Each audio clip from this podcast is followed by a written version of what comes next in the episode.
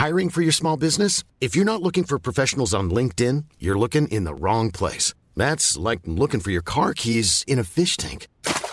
LinkedIn helps you hire professionals you can't find anywhere else, even those who aren't actively searching for a new job but might be open to the perfect role. In a given month, over 70% of LinkedIn users don't even visit other leading job sites. So start looking in the right place. With LinkedIn, you can hire professionals like a professional. Post your free job on linkedin.com slash people today.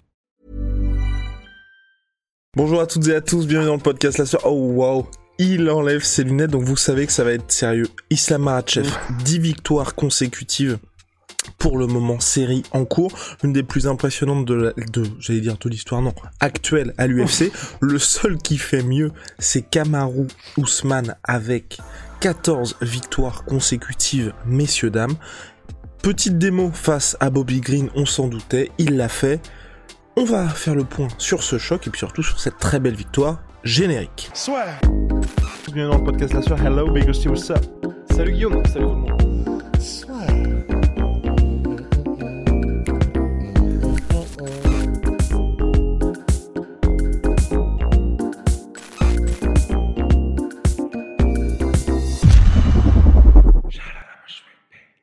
Donc Rust, Islam Makhachev qui a vraiment déroulé hein, face à Bobby Green.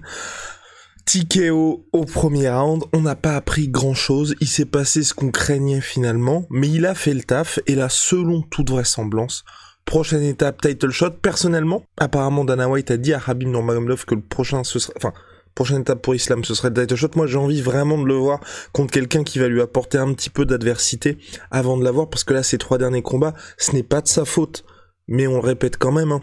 Thiago Moises, Dan en short notice, Bobby Green en short notice. Tu vois, j'ai peur, ça m'embêterait beaucoup, tu vois, que il y a un énorme gap, et qui est possible, hein, mine de rien, en termes d'adversité, entre tous ces gars-là qui étaient pas forcément dans de bonnes conditions, à part Thiago Moises, pour ensuite, enfin, sachant que oui, Thiago Moises c'était même pas dans de bonnes conditions, parce que c'était un combat en 5 rounds, en short notice, puisqu'à la base, ça devait être en 3 rounds entre les deux. En gros, ce que je veux dire, c'est que moi, ça m'embêterait qu'il affronte Oliveira si Oliveira venait à battre Justin Gagey, qu'on se dise, putain, il a peut-être été propulsé un petit peu trop vite directement vers la crème de la catégorie. Mais là, je me projette un petit peu trop. Revenons au combat. À part, euh, j'ai pas, je, je me souviens même pas avoir vu Bobby Green vraiment exister dans ce combat, si ce n'est à un moment donné, je me souviens avoir vu mettre un jab au corps qui était beau.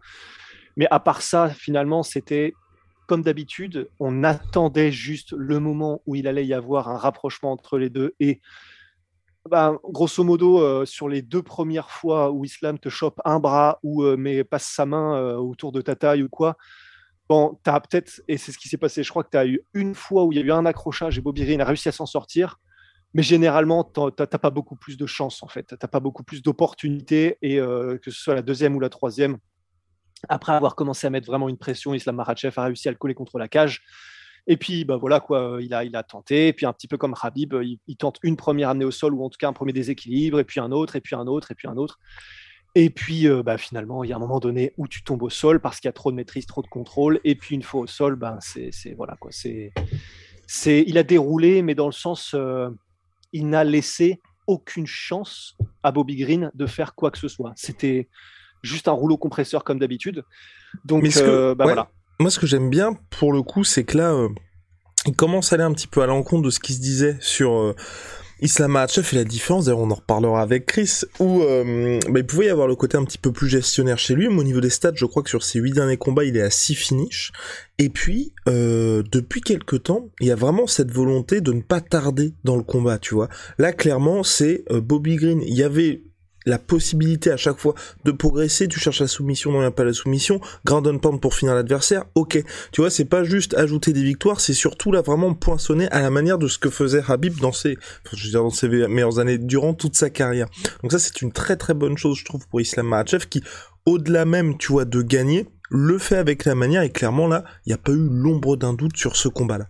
Donc, je trouve que ça, c'est hyper positif par rapport au combat. Il y avait, le résultat était attendu, mais en plus, il y a la manière, parce que le mec s'en sort euh, indemne, clairement. Il peut même, je pense, tu vois, si l'UFC d'aventure voulait lui filer un petit combat avant un title shot annoncé, clairement ce serait possible. Donc voilà, le seul truc que je regrette, tu vois, par se dire effectivement qu'on a un Islam qui est un petit peu plus offensif, un petit peu plus conquérant, on n'a pas pris grand chose de ce combat, malheureusement. Ouais, c'est ça. C'est-à-dire qu'en fait, là, le, gros point positif, c'est simplement que ça nous le, ça, nous le, ça nous le garde fraîchement en mémoire, Islam Makhachev. On parle, on parle, bah là, puisque ça arrive euh, avec le combat Colby Masvidal, on parle beaucoup du fait que eux qui n'ont, surtout Colby qui n'a pas combattu, enfin quasiment pas en l'espace de deux ans, ben, le fait qu'il n'est pas frais dans les mémoires, que ses performances et des performances spectaculaires, c'est mieux, ne sont pas fraîchement dans les mémoires, ben, les, fans sont forcément un petit peu moins chauds et probablement un petit peu moins, euh, comment dire, euh, susceptibles, un peu moins prompts à te donner comme ça une, un title shot. Enfin, dans le sens, évidemment, ce ne sont pas les fans qui le donnent, mais quand tu as une poussée derrière des fans, ben forcément, ça peut lancer une machine euh, qui fait que, bon, bah, dans ce cas-là, l'UFC est d'accord pour donner un title shot, même quand, a priori, bon, bah, tu viendrais de battre Dan Hooker, puis, puis Bobby Green. Donc, c'est très bien pour ça.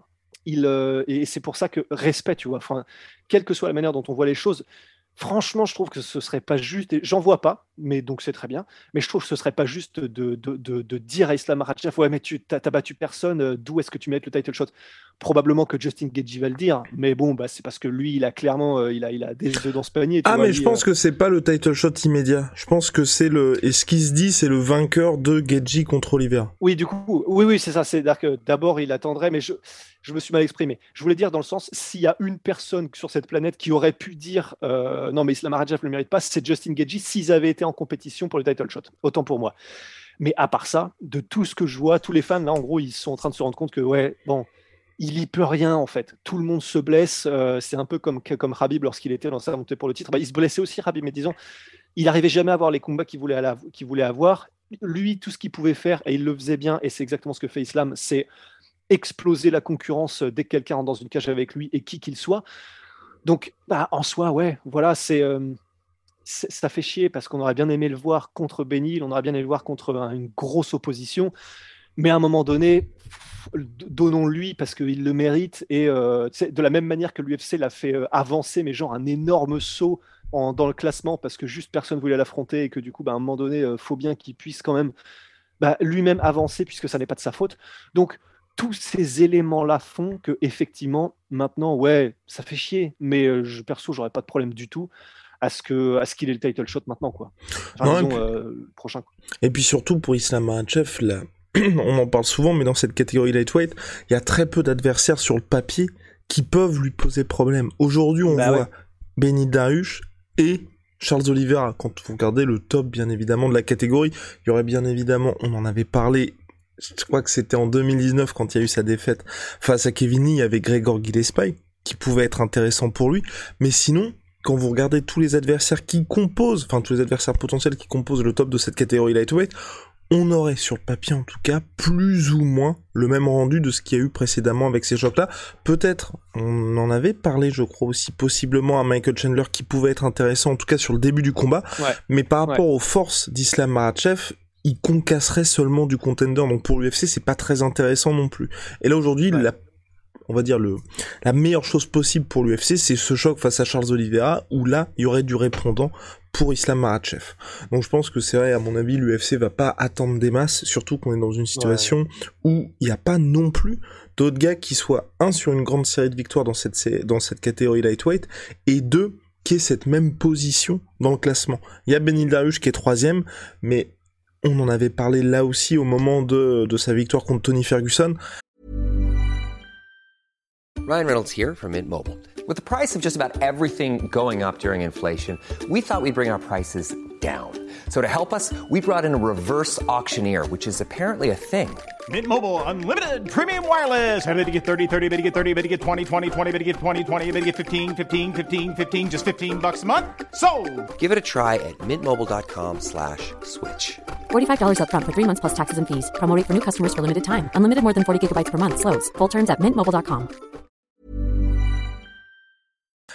Malheureusement, il est pas assez bankable pour prétendre un combat pour le titre directement. Et donc lui, sa meilleure option possible, c'était Islam Makhachev. Il s'est blessé. On a des doutes sur le fait que l'UFC ait envie de rebooker ce combat-là, sachant que là, il y a clairement une petite hype derrière Islam Makhachev. Ouais, c'est clair. De, donc, ouais, je, pense effectivement que maintenant c'est title shot. À la limite, ce que je verrais bien, bah, il y a celui qui était sur cette carte aussi, c'est Arman. Arman Saryukian qui a. Bah, lui-même, là, il est en train de faire. Alors, il est un moins. C'est moins médiatisé ce qu'il fait parce qu'il a, il a un moins haut niveau, il est plus loin dans le classement que, Islam, mais il est en train de faire un petit peu la même chose contre les adversaires qu'on lui donne. C'est-à-dire que ben, là, donc, il vient de rouler sur un autre prospect qui était euh, Joël Alvarez, comme on en parlait. Et vraiment, pareil, hein, euh, Alvarez n'a jamais eu aucune chance dans ce combat. Ça s'est fini au second round, un bain de sang, mais littéralement. C'est-à-dire qu'en fait, euh, sur des coups de coude, sur un coup de coude en particulier, il a ouvert Alvarez juste à côté de l'œil, et vraiment, mais ça, ça, pissait, mais c'était un vrai fossé, quoi. Donc, c'était impressionnant, une maîtrise totale de son vis-à-vis. Et finalement, le combat a été arrêté euh, par l'arbitre. Mais euh, Arman, on va le revoir. Et euh, ils se sont déjà croisés avec Islam Maratchev, mais Arman, Islam, je pense que ça, c'est un combat. Ils ont 27 ans, je crois, pour Islam, 25 pour Arman.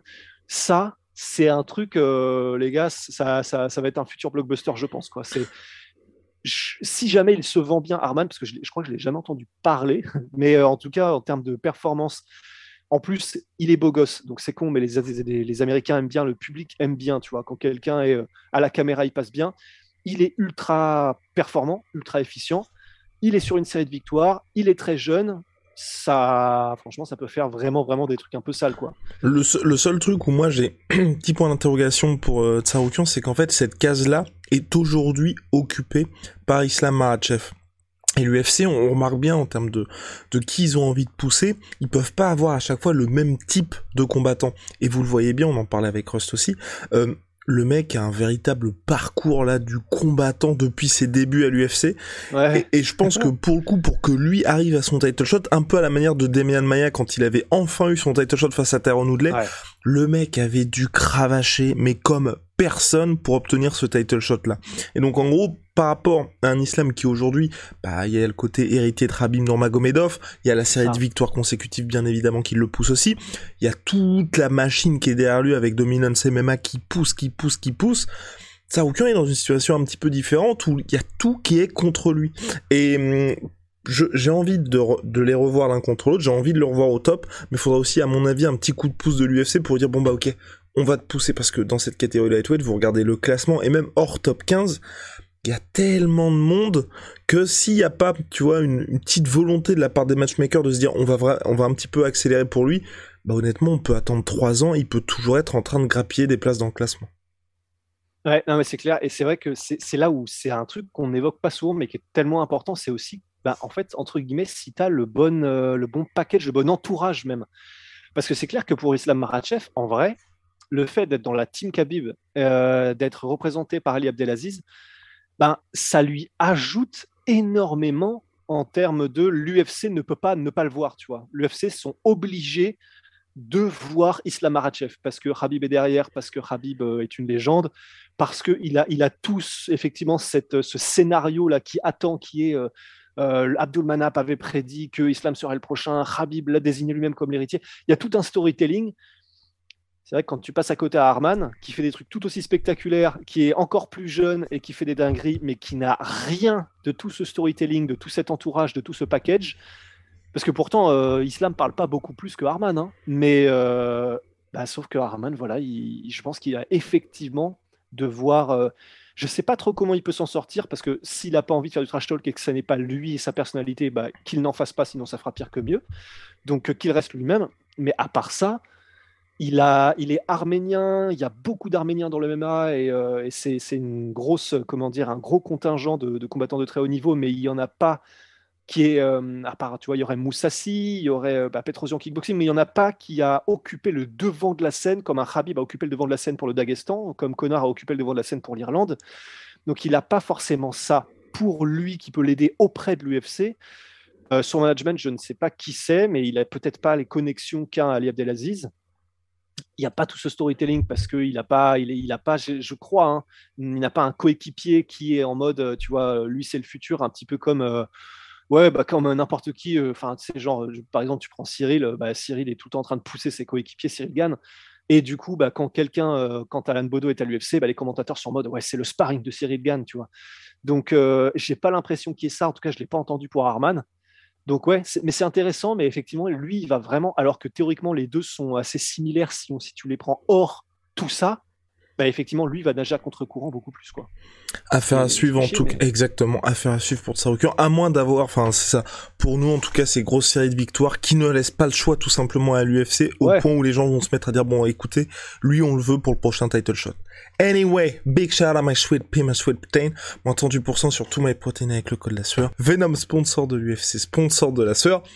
On est sur toutes les plateformes de podcast audio, Apple Podcast, Google Podcast, Spotify et j'en passe. N'hésitez pas à nous mettre les 5 étoiles sur Spotify et Apple Podcast, ça nous aide beaucoup. Et si vous nous regardez sur YouTube, on nous l'a signalé, ce n'est plus un pouce bleu, Rust, c'est un pouce tout court. Donc n'hésitez pas à mettre un petit pouce, un ah petit abonnement, ça nous aide beaucoup. Allez, see ya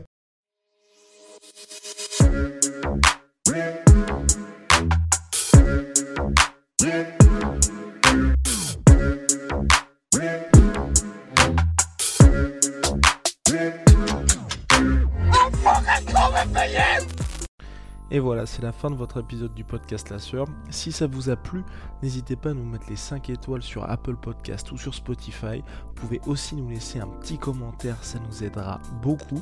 Et si vous voulez aller plus loin avec nous, vous tapez La Sueur sur toutes les plateformes ou sur les réseaux sociaux, vous nous trouverez. Et là, vous nous écoutez très certainement en audio. On est aussi en vidéo sur YouTube, mais également sur Snapchat. Là encore, vous tapez la sueur et on sera là.